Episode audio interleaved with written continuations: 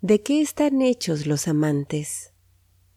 ¿Qué materia ancestral les transmuta la piel, convirtiéndolos en dioses allá?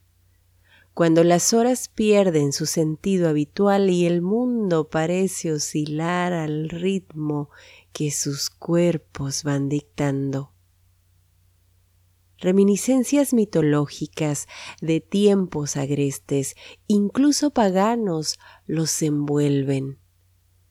Sus poros secretan esencias vedadas, urgiéndoles al encuentro.